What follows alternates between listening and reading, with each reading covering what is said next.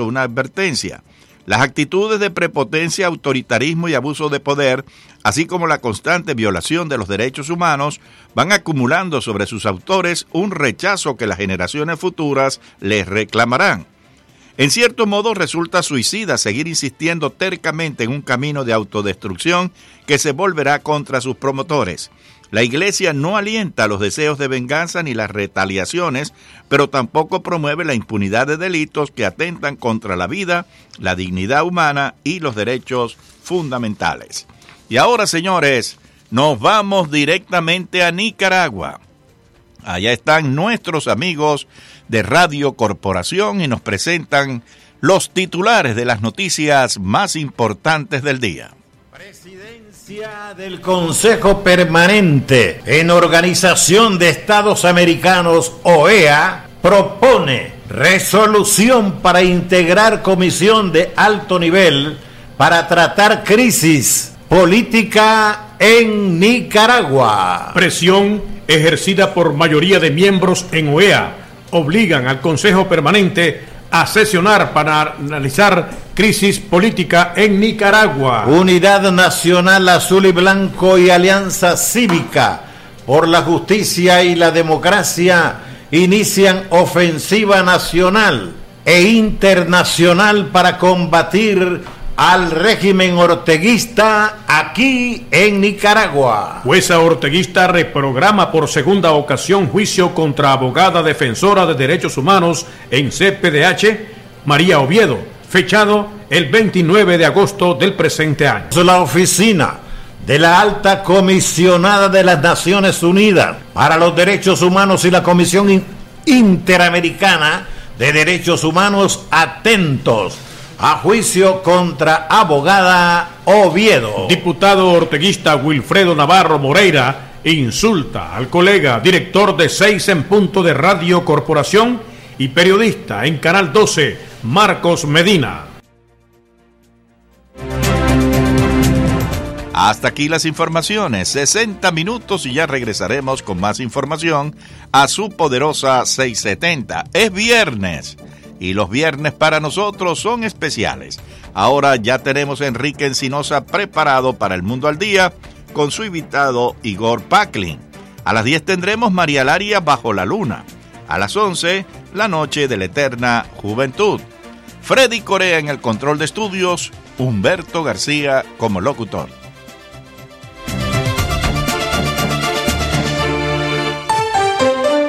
Hemos presentado las últimas noticias desde nuestra sala de redacción y satélites. La poderosa 670 y Cadena Azul 1550, junto a la familia del restaurante Casa Marín, les invita a celebrar cada viernes su cumpleaños en Pam Avenue y la 42 calle. Música y comida gratis para el cumpleañero y su acompañante. Ahora nos vamos en vivo hasta Casa Marín. Efectivamente, amigos, aquí estamos en Casa Marín, todo el mundo celebrando la fiesta de los cumpleaños poderosos Casa Marín y RHC Cadena Azul. Aquí está llegando, mira, ahí está llegando en ese momento Rey Ríos, nuestro artista invitado de esta noche. Y aquí nuestro artista de siempre, el artista de la cocina, nuestro buen amigo, el Chef Marín como de costumbre, un viernes grande, de los viernes grandes de Casa Marín, hoy es uno de ellos.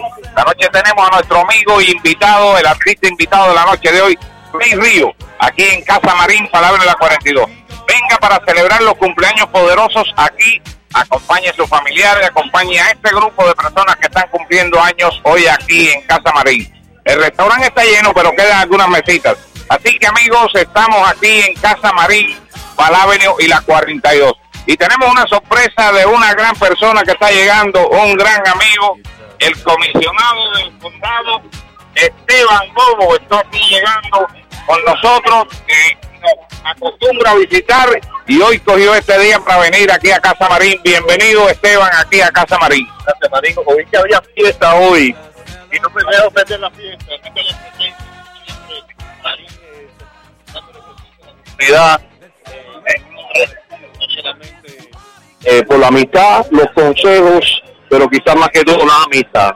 Eso es muy importante, Esteban. Muchísimas gracias por estar aquí con nosotros. y en la próxima salida tenemos también otra tremenda sorpresa para ustedes aquí en Casa Marín. Venga, que está todavía tiempo de disfrutar de esta fiesta de los cumpleaños poderosos Casa Marín. Adelante, control.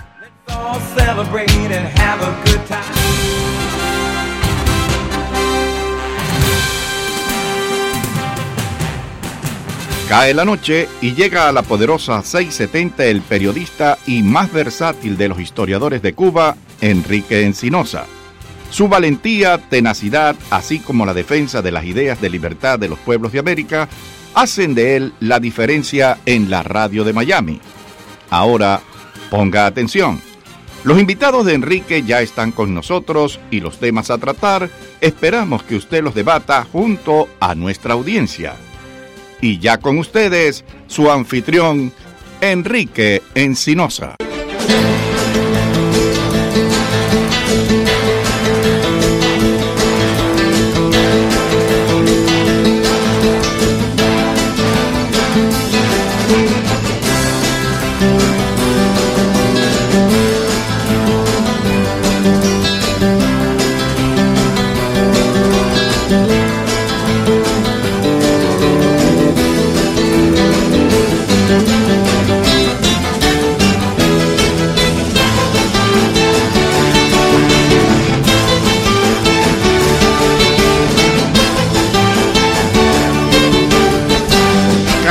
Candela, Freddy, viernes Freddy, weekend social.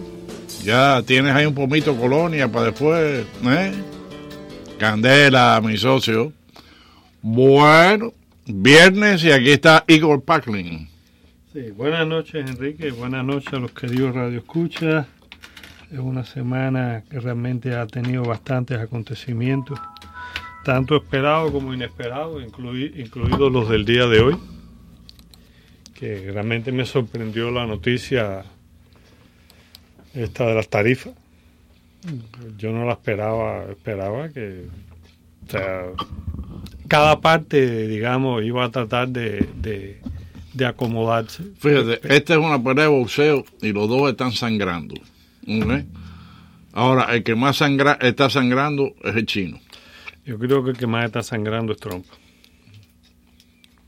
Ah, yo no lo creo. No sé. Porque ah, los chinos tienen una si economía que, si, no crece 6, crece el 5, eso está bien, ¿entiendes? Pero si Trump, va a elecciones y había prometido un crecimiento de, de 3, y si no se puede tener ni el 2, o, o, no, no, fíjate, yo entiendo lo que tú dices, que su gran victoria hasta ese momento ha sido la economía. Ahora, él también se presenta en una situación, esta guerra de tarifas, en que los Estados Unidos están en la mejor condición para entrar en la guerra de tarifas. Estaban casi a 28 mil puntos el Dow. Los Estados Unidos pueden perder 4, 5, 6 mil puntos y todavía están 3 mil puntos por arriba de lo que estaba en la época de Obama. Y los chinos están perdiendo muchísimo también. Los chinos siguen teniendo economía de exportación y crecimiento. Pero los americanos el Dow, no es un, el mejor índice del bienestar nacional.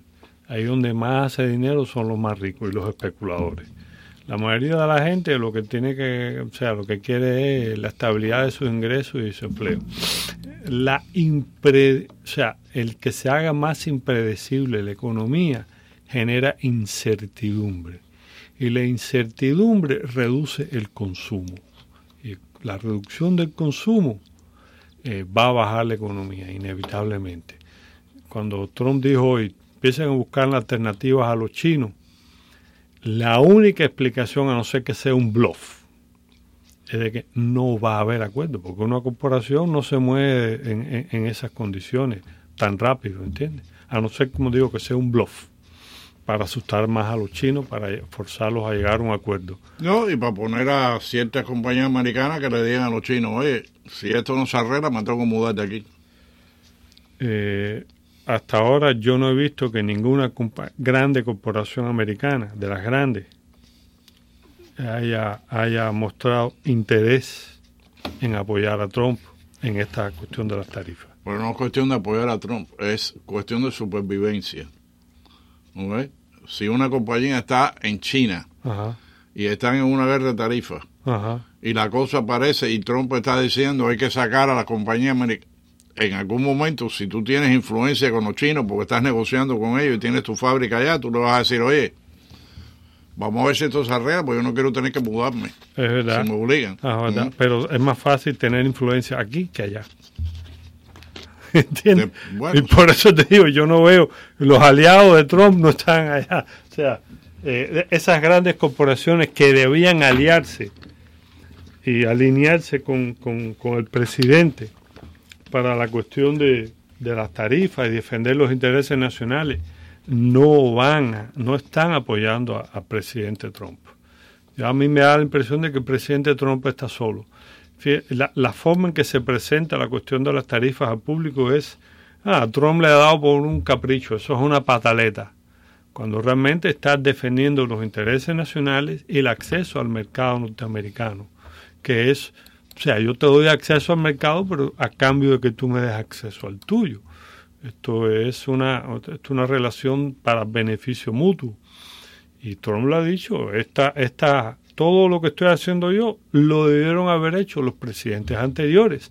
Por dejadez de ellos, por ineptitud o por complicidad, y yo considero que había más complicidad que otra cosa, eh, a él le toca hacer frente a ya cuando esto está a un nivel de crisis prácticamente y donde la nación no puede seguir sosteniendo ese enorme déficit de presupuesto y déficit de la balanza comercial.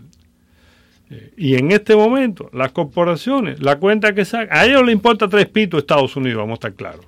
Ellos, a ellos les importa cuántos, cuántos teléfonos se venden en todo el mundo. El mercado americano es un mercado más. Ellos fabrican aquí, las piezas las compran allá y, y declaran la ganancia en, un tercera, en una tercera entidad. Eh, Entonces, en esas condiciones, ellos dicen, bueno, pero a Trump le queda un año y si pierde las elecciones, ya no, hay- ya no hay problema. El que viene atrás es de los nuestros. Y no va a haber No, ningún sí, problema con China. Esa es la realidad. Ellos están estirando a ver que ellos Y leen. los chinos van a estirar a esperar las elecciones, porque mientras más se acercan las elecciones, más presión va a tener Trump. Cuando van a decir Trump, los números no, no están bien. Va a haber que aflojar para no, no perder las elecciones, porque si perdemos las elecciones, perdimos todo lo, que se ha hecho y lo que se va a poder hacer. Esa es la presión que tenemos. Por eso te digo que yo no creo, yo considero que eh, el tejado de vidrio es más fino aquí que en China. En China, si y, y el gobierno tiene control directa o indirectamente de todos los mecanismos de regulación del país. Aquí no. Cierto. No, cierto lo que estás diciendo. Por Estoy de eso te digo, somos, somos Trump es más vulnerable y por eso es que yo veo que los chinos, eh, y no me extrañaría nada que las mismas corporaciones le hayan insinuado a los chinos, aprieten ahí y vamos a estirar esto, a ver hasta dónde llega y, y- y si hay que irse, bueno, ya nos iremos dentro de un año, pero vamos a ver si logramos eh, eh, alguna concesión de Trump o, o arrinconarlo, porque incluso si no se logra un acuerdo, se puede mostrar a los efectos del, eh, electorado norteamericano que, miren, Trump no pudo llegar a un acuerdo con los chinos, tanto que habló de acuerdo. Y por eso es que yo siempre desde un principio consideré que era tan importante haber logrado el acuerdo con Norcorea, que hubiera abierto las puertas a un acuerdo con Irán. Pero en la práctica veo que no tenemos acuerdo de ninguno con los dos. Y, y todo esto va a perjudicar la imagen de Trump como negociador. Esa es como yo lo veo. Y por eso es que yo me, o sea, no, no veo bien esta, esta guerrita que, que, que yo pensé que se iba a, a, a lo- a lograr algún tipo, aunque sea un acuerdo parcial. Pero evidentemente los chinos eh, van, los chinos van a defender lo suyo.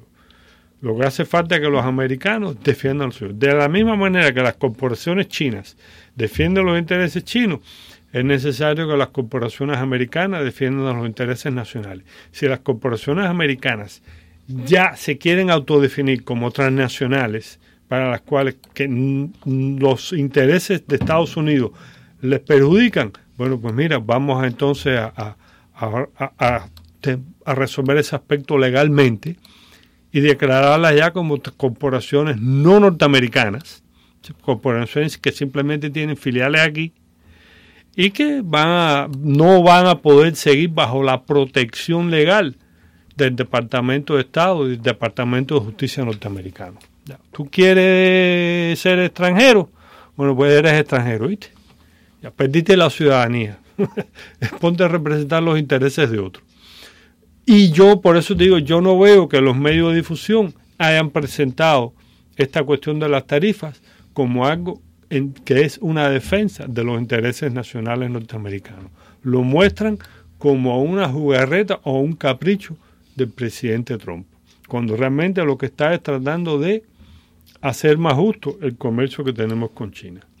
Más justo implicaría que ellos compren más o que nosotros compremos menos. Ah, y entonces vamos a comprar más caro. Sí, vamos a comprar más caro, pero vamos a comprar productos que sostienen eh, la economía norteamericana. Ya, eso es como lo veo yo. Tan sencillo como eso. En definitiva, yo siempre dije, sin China, nosotros teníamos automóviles y teníamos televisores. Porque gran parte del problema de China también es el robo intelectual que han tenido de todo lo que es música. Que le han permitido. Que le han permitido, sí. ¿Y dónde están presos los que lo han permitido? Ni siquiera se menciona. Prácticamente se ha dicho. Todos los días se menciona aquí a Hillary y a, Obama y toda esa gente.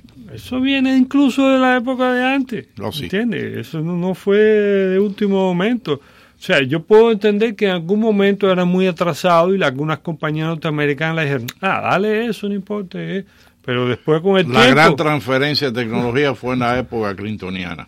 Bueno, pero entonces vamos a, enjuiciarlo públicamente. No estoy hablando de meterlo en la cárcel, pero oh. vamos a condenar. No, no, vamos, vamos, vamos para la cárcel. porque ya prescribió ya el asunto, ya seguro.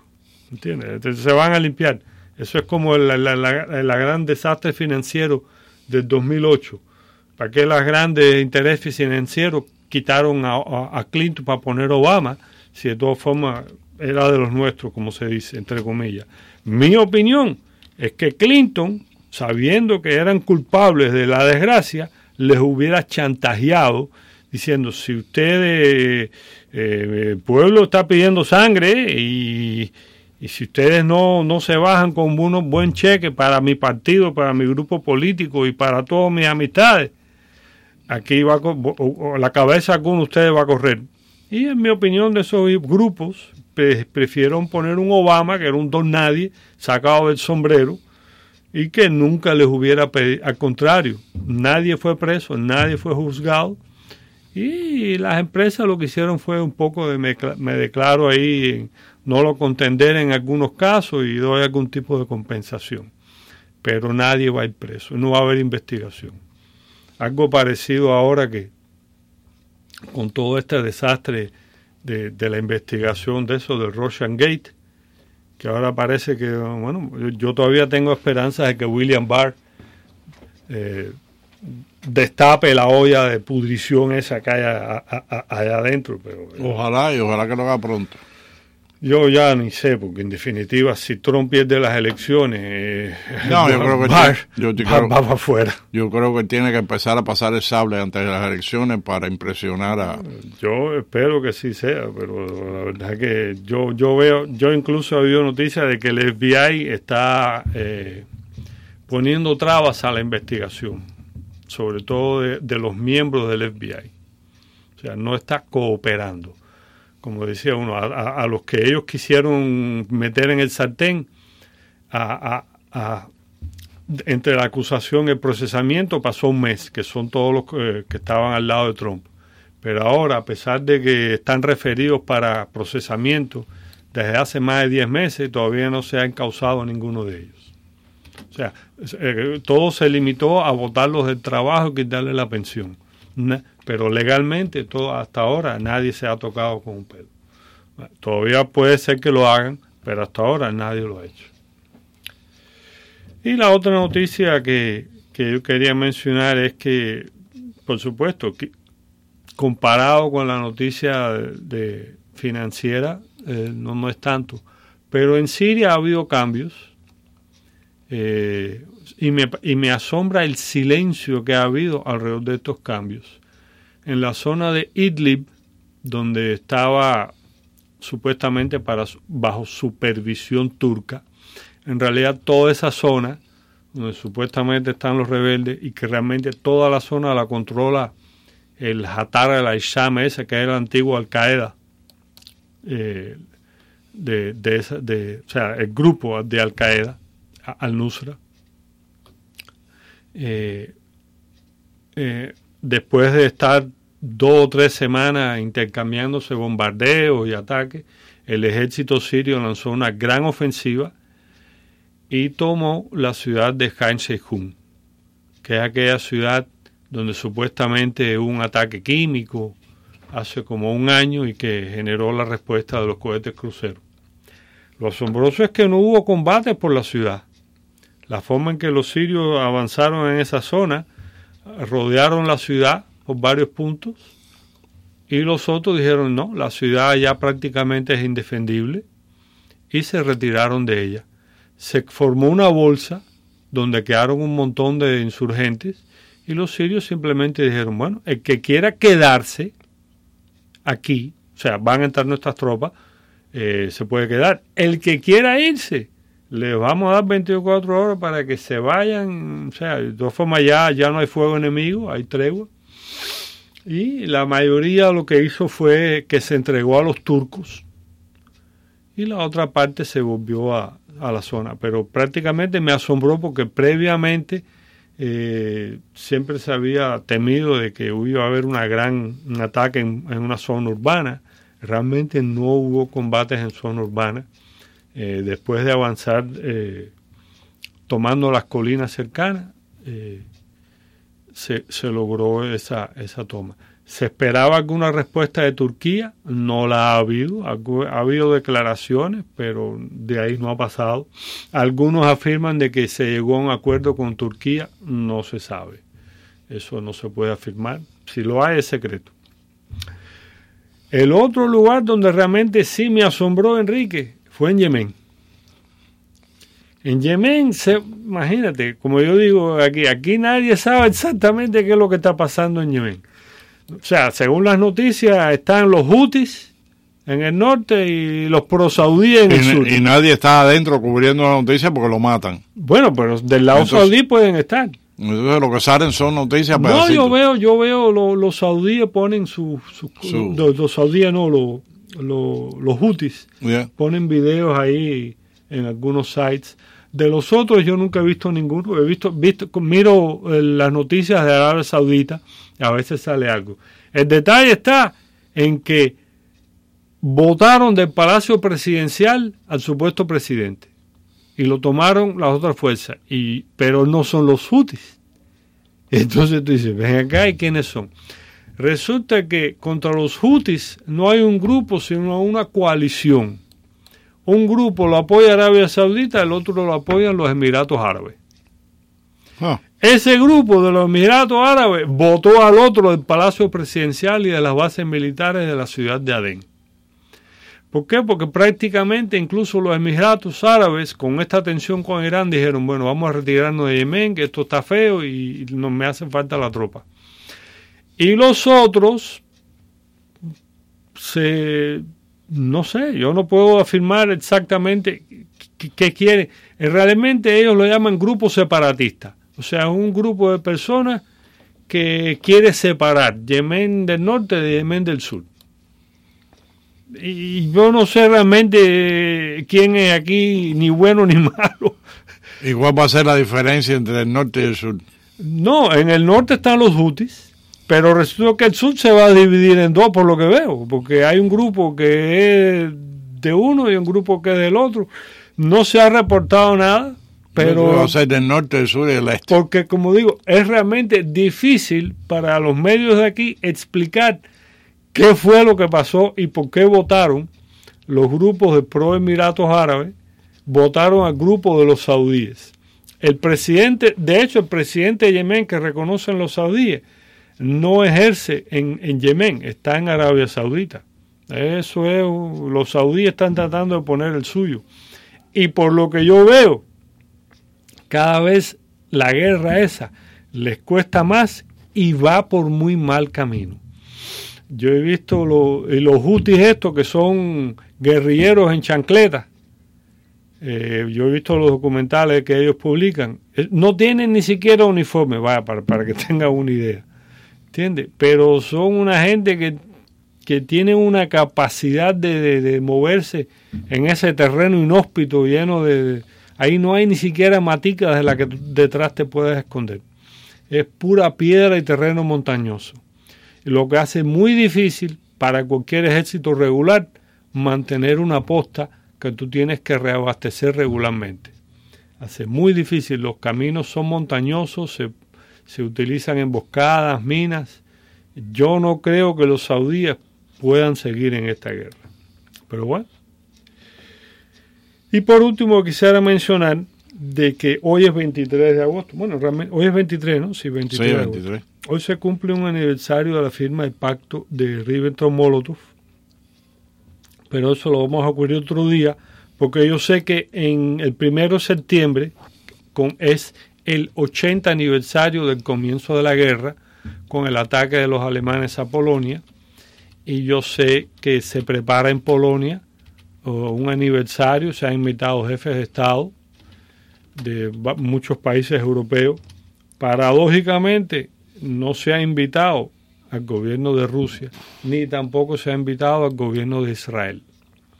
Eh, los polacos están teniendo dificultades en las relaciones con Israel y con Rusia tienen dificultades de hace rato.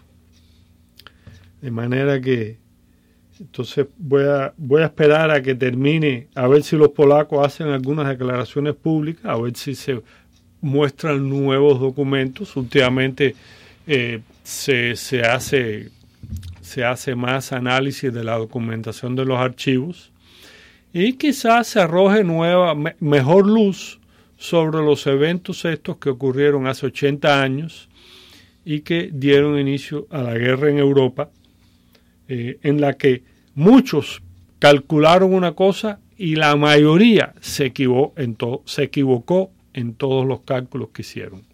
Tanto los que iniciaron la agresión como la, la fomentaron y aquellos que trataron de encauzarla.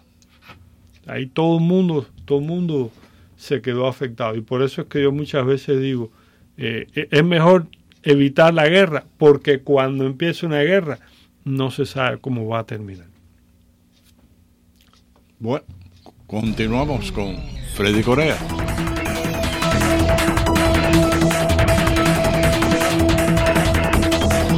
Las tasas hipotecarias de hoy están más bajas que en varios años, ya sea que esté buscando comprar una casa, refinanciar para obtener una mejor tasa o desea comenzar a invertir en bienes raíces, podemos ayudarlo. Llame a Eddie del Río hoy a su celular personal 786-529-6448 para obtener más información. Eddie tiene los programas para cada situación.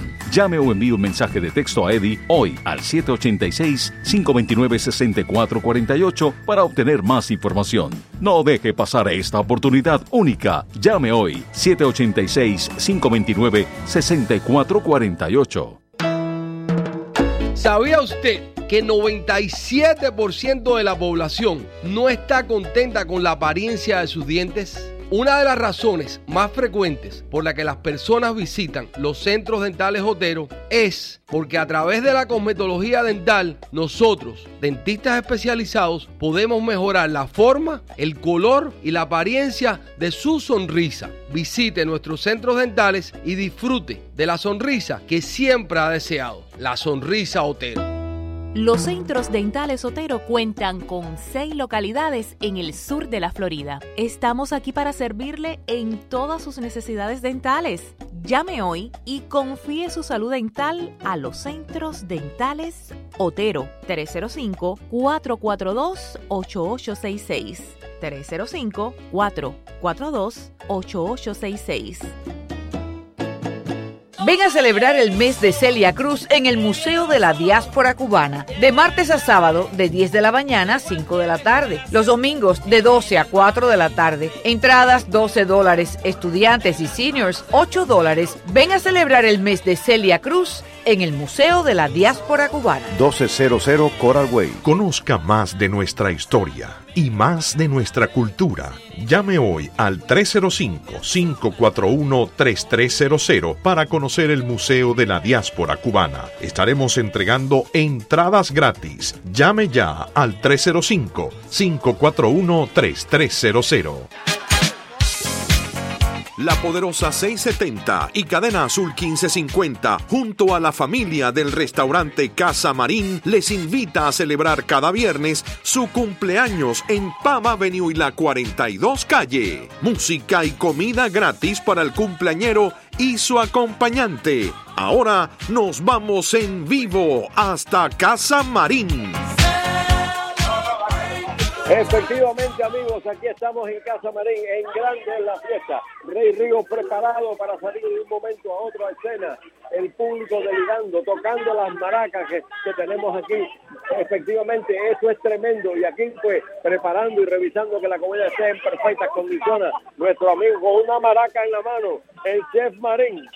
Oye, bueno, Pepe, así mismo es. Esta noche una noche grande aquí en Casa Marín, palabra en la 42 la noche de los cumpleaños poderosos. Esta noche tenemos al gran artista, al gran amigo invitado, al gran cantante, a nuestro amigo Rey Ríos. Así que vengan a disfrutar de esta gran fiesta y Pepe y muchas sorpresas que tenemos en la noche de hoy aquí en Casa Marín. Amigos, no se pierdan estos viernes culturales, estos viernes de cumpleaños poderosos aquí en Casa Marín. Si no le da tiempo de venir hoy, Pepe, que venga el próximo viernes aquí a Casa Marín, Palabra en la 41. Disfruta de esta rica música, de la rica comida y el cake que picamos a las 10 de la noche cuando este evento termina. Picamos un cake, todo el mundo tiene regalo. A todo el mundo se le regaló una maraquita esta noche, Pepe, la bolsita del doctor Otero y muchas cosas más, amigos. Así que vengan a disfrutar los cumpleaños poderosos aquí en Casa Marín. Amigos, venga, que tiene tiempo.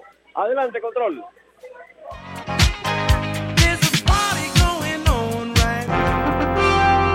This is WWFE, 670 AM, Miami. Y continuamos en el mundo del 10. Soy Enrique Encinosa, conmigo Igor Packlin. Y en los controles, Freddy Corea, que se ha estado comiendo las croquetas y los pastelitos que trajo Oscar Gala. Sí, sí. Enrique, yo. Oscar es el que siempre dice: ¡Juventud! Ah, sí. Eh, nos, nos mandó pastelitos y croquetas. ¿Y qué edad tiene la juventud? ¿Eh? Oscar. Sí. No, Oscar es un niño. Ah, ok. Es un baby. Sí. Tiene como 90 años. No, no, no sé cuántos tiene. Yo nunca le he preguntado. Es un baby, es un jovencito, joven de alma. Así es, así es. Enrique, como tema histórico, yo tenía varias opciones. Yo a veces me paso la semana pensando, bueno, ¿y qué, qué voy a tardar? Y se me ocurre algo y me pongo a mirar y, y después se me ocurre otro y así sucesivamente. Pero esta semana yo quise usar el libro de Enrique Ross sobre la revolución del 33 para dar una luz sobre la creación de la agrupación política conocida como Partido Revolucionario Cubano Auténtico. El auténtico está entre paréntesis y así es como siempre lo he visto escrito. Este paréntesis siempre me llamó la atención, puesto que yo desde joven pregunté, bueno, si este es el auténtico, debería haber otro que me imagino era el falso. Al menos así pensaba yo en mi mente de joven cuando me tropecé por primera vez con ese término del Partido Revolucionario Cubano auténtico. Pero en realidad no es algo nuevo. Los que conocen algo de la historia de Rusia deben saber que todos estos partidos proletarios de Europa realmente tenían, se llamaban Partido Socialdemócrata del Trabajo, o Partido del Trabajo Socialdemócrata, o Partido de, los Trabajadores Socialdemócrata. Y así esas las siglas que, se, que tenían, y se crearon a fines del siglo XIX y a principios del siglo XX. El Partido Ruso Socialdemócrata, después de un reñido congreso a principios del siglo XX, se dividió en dos tendencias, los bolcheviques y los mencheviques. Aunque en realidad se oculta que la mayor parte del tiempo los mencheviques fueron la mayoría en el partido, no era la minoría, a pesar de que menchevique viene la palabra de minoría y bolchevique es como grupo mayorista. En realidad fueron mayoría solo en ese Congreso. En todos los congresos posteriores eran la minoría, pero se quedó ese término. Y por eso eh, es que siempre en los libros de historia la pequeña letra B al referirse, está ahí entre paréntesis al referirse al Partido Socialdemócrata Ruso. Y al final, a los miembros de esta agrupación se les llamó no socialdemócratas, sino bolcheviques. De la misma manera que a los miembros del Partido Revolucionario Cubano les llamaron auténticos. Y para todos los cubanos, incluso se llamaba el Partido Auténtico. Y en realidad, la otra alternativa hubiera sido llamarlos revolucionarios. Pero en Cuba, después de 1933, todos los políticos eran revolucionarios. Entonces quizá por eso no, no se usaba esa palabra tanto. Tiene mucha razón en eso. El culto a la revolución, el culto pistolero, Ah. el amor por el caudillismo. Eh, Fue parte de la educación. Como decía, traté de usar el libro de Enrique Ross, pero la verdad es que no pude. El libro de Enrique está lleno de datos interesantes, pero yo considero que no se respeta una cronología de eventos. Es más bien una suma de múltiples entrevistas o recopilaciones de artículos que él pudo conseguir. Todos muy útiles y en eso debemos estar infinitamente agradecidos a Enrique Ross por al menos haber tratado de recopilar toda esa inmensa información. Pero como dije, no le dio tiempo a ordenarla y a mí me cuesta mucho trabajo comprenderla. Y, sin un sólido conocimiento previo de la secuencia de los eventos de aquella época, es muy difícil entender los eventos que menciona Enrique Ross. Y por eso es que pienso que cuesta tanto trabajo leerlo. Pero por cierto, al ver los documentos y citas de Ross en su libro, comprendo que el grupo que tomó el poder en Cuba el 4 de septiembre era mucho más radical de lo que los libros de historia posteriores trataron de mostrar. O sea, no, eh, que, qué bueno, qué noble, que, que santico era, porque en definitiva Grau después se convirtió en una figura histórica, ¿entiendes? En líder de una agrupación política y había que cuidarle su pasado histórico. Y de esta manera, como yo como digo, prácticamente fueron los auténticos los que escribieron la historia de Cuba sobre los sucesos del año 33. Y en ellos está reflejada su versión. Y esa es la versión más difundida entre la población de la isla y la de Miami. Para los que no escucharon algunos de los programas previos, les voy a recordar que la organización revolucionaria que se creó con la misión de usar actividades terroristas para tumbar a Machado fue el ABC.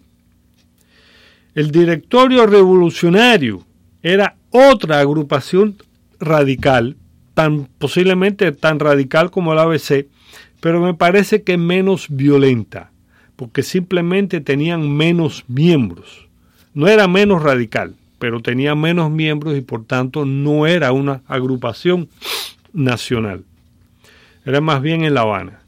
Cuando el embajador americano Summer Wells ofrece sus servicios para la mediación y la búsqueda de una salida negociada, invita a los representantes de los partidos tradicionales, en este caso el ala opositora del Partido Liberal y la del Partido Conservador, y también invita al ABC, puesto que el ABC es protagonista de movimiento este, de actividades violentas en contra del gobierno. Pero hay un grupo del ABC que se niega a participar en esta mediación y este es el que se conoce como el ABC radical. Fíjate qué curioso porque eh, cuando el, el, ejército republicano irlandés se, se, dividió también era una cuestión así. El grupo más radical se convirtió en el provisional. el provisional. Sí, e- es, es en todo proceso este violento, eh, y lo vamos a ver más adelante aquí, existen los grupos y los subgrupos. Pero no se cambian el nombre porque se consideran parte, el- la parte más pura y más original, te digo, en la mentalidad de, Sí, de sí. esa persona. Sí, no, Esto- estos eran miembros del ABC, pero ellos se consideraban Que ellos tenían la verdadera... Exacto, que no, no se debía participar en ninguna negociación, había que luchar hasta el final. Y en fin, en, en realidad el ABC no era un partido político, era un movimiento. Eso es una gran diferencia. Un partido político tiene un programa. Y es cierto que el ABC tenía un programa, pero no podían hacer actividades públicas, no podían hacer congresos, no se podían hacer debates, todo era clandestino. Y por eso es que digo que funcionaba más bien como una organización clandestina. Y como decía, o sea, existía el ABC Radical. Y es este grupo, el ABC Radical, junto al directorio revolucionario, los que contactan a Batista, el sargento Batista, para dar el golpe al débil pres- presidente Céspedes. Es de notar que ellos no tumban a Machado. Machado se va un mes antes, eh, a principios de agosto. Y entonces está el presidente provisional Céspedes, que era el que había sugerido Summer Wells como figura de transición hasta que se hicieran nuevas elecciones. Y es a este débil presidente que estos grupos radicales revolucionarios le dan el golpe en alianza con el ejército. Y es entonces que de veras comienza la revolución en Cuba y el caos en el país. Los primeros sucesos sangrientos entre los revolucionarios se dan en el Hotel Nacional, donde mueren unos 80 soldados y unos 10 oficiales. Pero el ABC, desplazado del poder por estos grupos, se niega a aceptar esta realidad. Eh, Comienzan a conspirar, hacen contactos con miembros del ejército y la policía, así como de la aviación y con el líder guerrillero campesino Blas Hernández. Y se crea un plan para tomar varias estaciones de policía y el Palacio Presidencial, prácticamente una sublevación en La Habana. Y se iba a tomar los campamentos militares.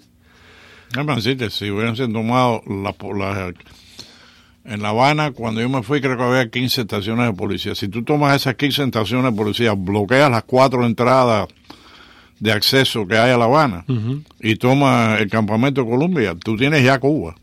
Lo Sí. demás es... eh, Colombia era difícil, pero ellos contaban con un, un personaje que, eh, o sea, el ABC tenía todos sus contactos eh, activos. Eh, y, las estaciones de policía hubo combates callejeros como en cinco o seis estaciones de policía que duraron casi todo el día. O sea, y la, y la aviación tenía la intención o trató de, de bombardear el Palacio Presi- Presidencial. O sea, la sublevación fue grande. Los revolucionarios empezaron a luchar unos contra otros, puesto que eran los del ABC contra el ABC radical. En aquella batalla, que se estima dejó alrededor de 100 muertos y 300 heridos aquel día en La Habana. pues mira, ese, yo Sobre todo, eso. sobre todo, la mayor cantidad de muertos se dio en el castillo de Atares.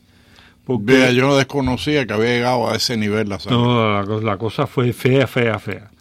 El grupo de Grau fue defendido por Batista, algo que muchas veces después se logró, que, no, no se dice. Quien defendió al presidente Grau contra ese alzamiento fue el sargento Batista con todos sus sargentos que tenía en Colombia. Fueron ellos los que movilizaron el ejército, fueron ellos los que rodearon el castillo de Atarés y comenzaron el bombardeo. Esto fue el 8 de noviembre de 1933. Hay que mencionar que este grupo, o sea, que se alzó, pedía la restitución del gobierno de Césped, del gobierno temporal, aunque yo dudo de que el propio Céspedes quisiera volver a la palacio bajo aquellas inestables y difíciles circunstancias. Los alzados, al final del día, se agrupan en el castillo de Atarés. Eran como mil eh, los soldados que estaban involucrados en la sublevación. Y esperan recibir refuerzos que debían llegar de las villas.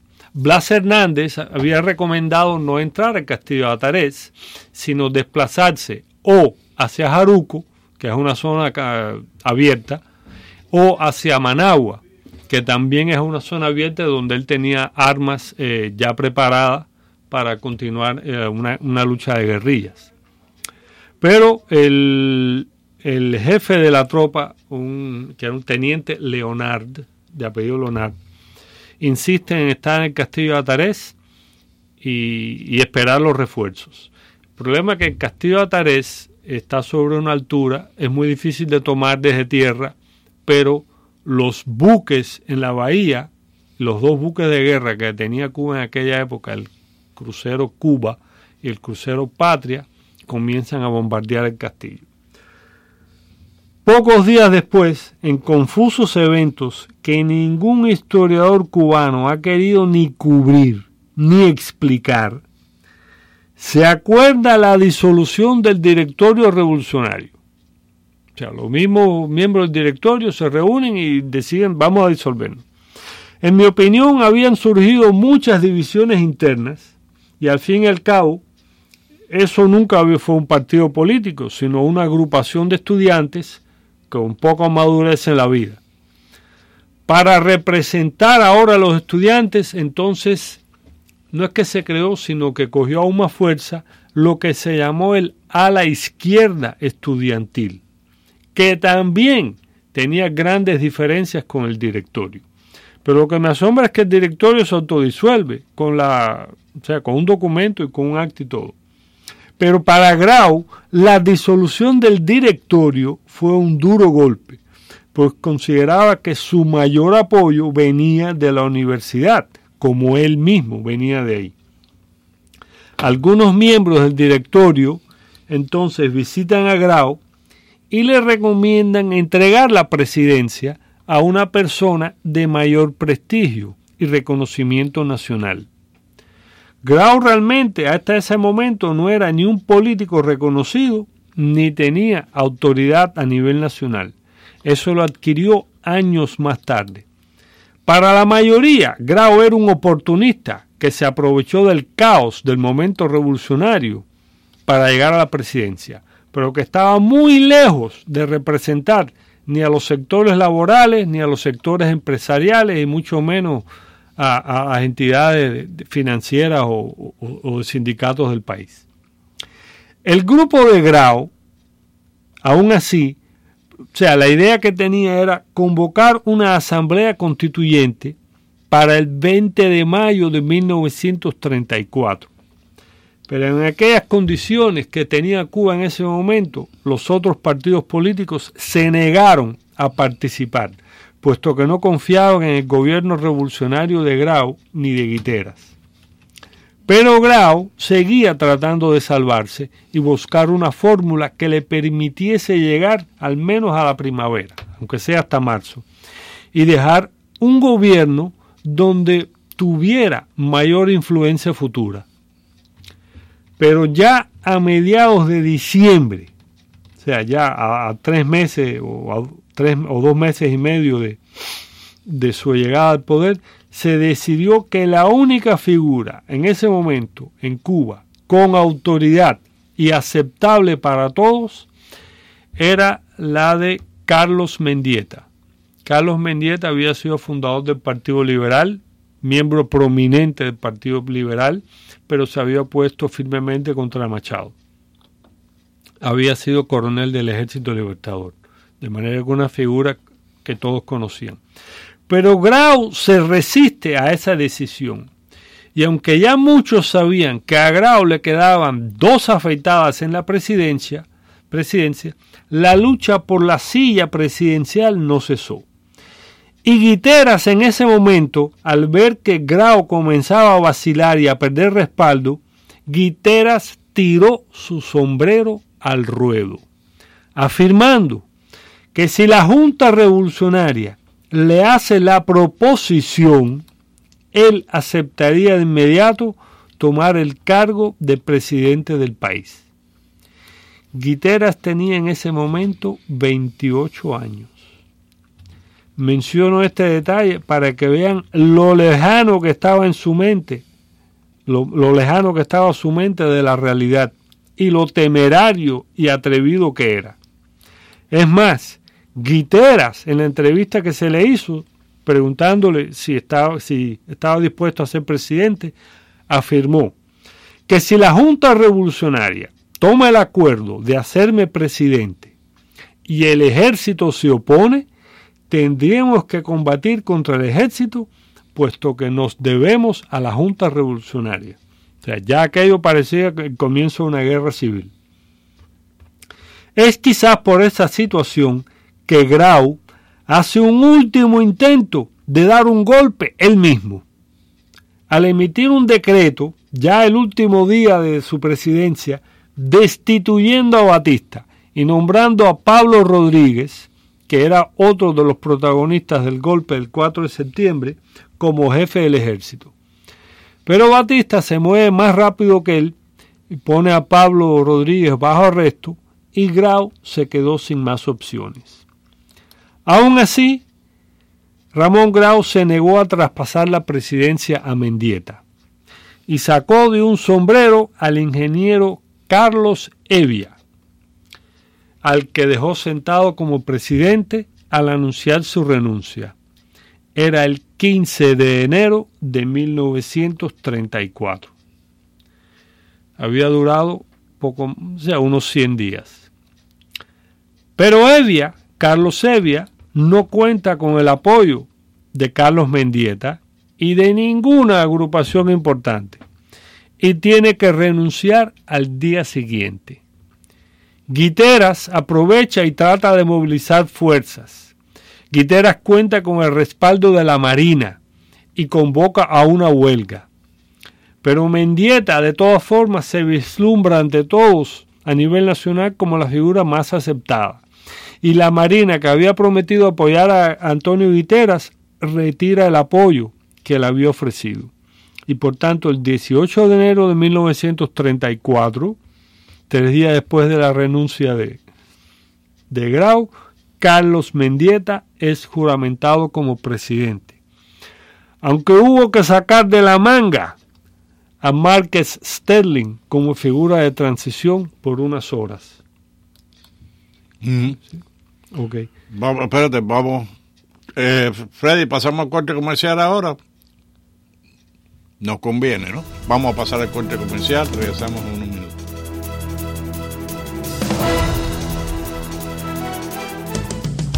Hola, mi gente. La poderosa Cadena Azul y Hogar Club te invita a una nueva aventura de viaje despidiendo el verano y esta vez será el 14 de septiembre a la ciudad de Fort Myers. Visitaremos el Museo Edison Ford donde apreciaremos las casas de invierno de Tomás Alba Edison y Henry Ford. Además de todos sus inventos, también iremos al Shell Factory and Natural Park, el destino número uno para los turistas en el sur de la Florida, donde encontraremos 400 especies de animales y todo incluido por el precio de 99 dólares. Llama ya al 305-541-3300. 305-541-3300. Únete a esta aventura de viaje el próximo 14 de septiembre a Fort Myers con RR Rey Ríos y disfrutaremos.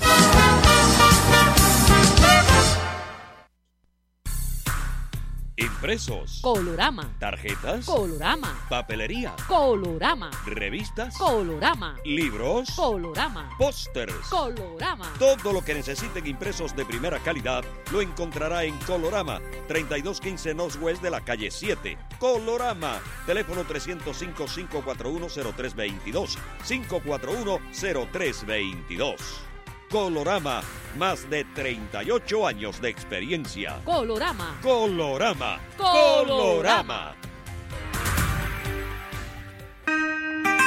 Santos Medical Centers los invita a escuchar Hablando con Dionisio los sábados a las 11 de la mañana por la poderosa 670. Recuerde, Santos Medical Centers, todos los servicios que usted quiere. 305-553-4595.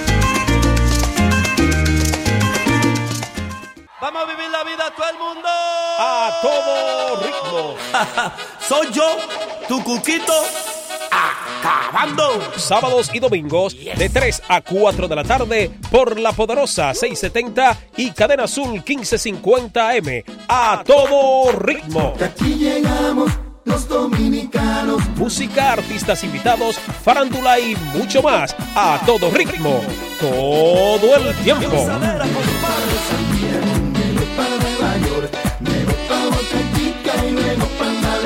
Sí, hombre. This is WWFE, 670 AM, Miami. Esta es la poderosa 670 AM, cubriendo claramente desde Orlando hasta Los Cayos y el Caribe. Con sus ondas domina las calles de mi ciudad, trayéndonos alegrías, cumpliendo con la verdad. La poderosa, la poderosa, 670 poderosa, la poderosa, la poderosa, 670 poderosa. Esa es la voz de la radio, la que se escucha siempre en cualquier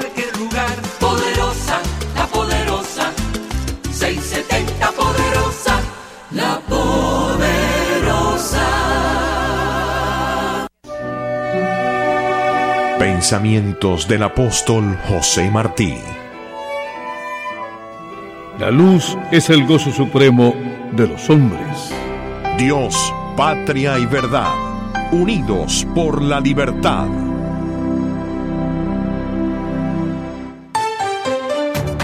A continuación, las últimas noticias desde nuestra sala de reacción y satélites.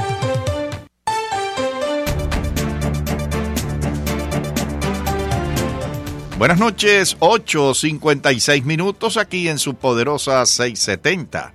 81 grados la temperatura, 80% la humedad y estas son las informaciones. Un brote oculto de Zika en Cuba. El virus transmitido por un mosquito se esparció en la isla en el año 2017, pero los funcionarios internacionales de salud no dieron la alarma. Un brote hasta ahora desconocido del virus del Zika se diseminó en Cuba durante el 2017, un año después que se declaró el fin de la emergencia de salud global, según afirmaron diversos científicos hoy. Hasta ahora la Organización Panamericana de la Salud no tenía registro de ninguna infección de Zika en Cuba en el 2007, mucho menos de un brote. Después que el New York Times hiciera algunas preguntas sobre el nuevo estudio publicado en la revista Cell, los funcionarios internacionales reconocieron que no habían contado 1.384 casos reportados ese año por los funcionarios cubanos. La cifra es un fuerte incremento respecto a los 187 casos confirmados en el 2016 y concuerda con los estimados para el 2017 de nuestro propio estudio, dijo Christian Anderson, un investigador de enfermedades infecciosas en el Script Richard Translation. Anderson sostiene que como la mayoría de los casos de Zika no se confirman, el brote tal vez haya incluido decenas de miles de infecciones. Cuba tuvo una cifra récord de turismo en el 2017, con lo que existe la posibilidad de que muchos visitantes hayan estado expuestos sin saberlo. Ese año unos 4,7 millones de visitantes llegaron a la isla, un incremento del 16% respecto al 2016, más de un millón de ellos era canadiense. Y el Dow Jones cierra con una pérdida de más de 600 puntos a medida que aumenta la guerra comercial con China.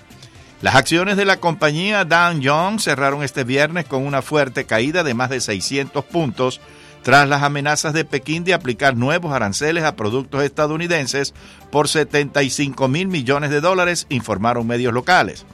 Frente a esta posibilidad, Donald Trump instó en una serie de tweets que las compañías estadounidenses encuentren alternativas a sus operaciones en China.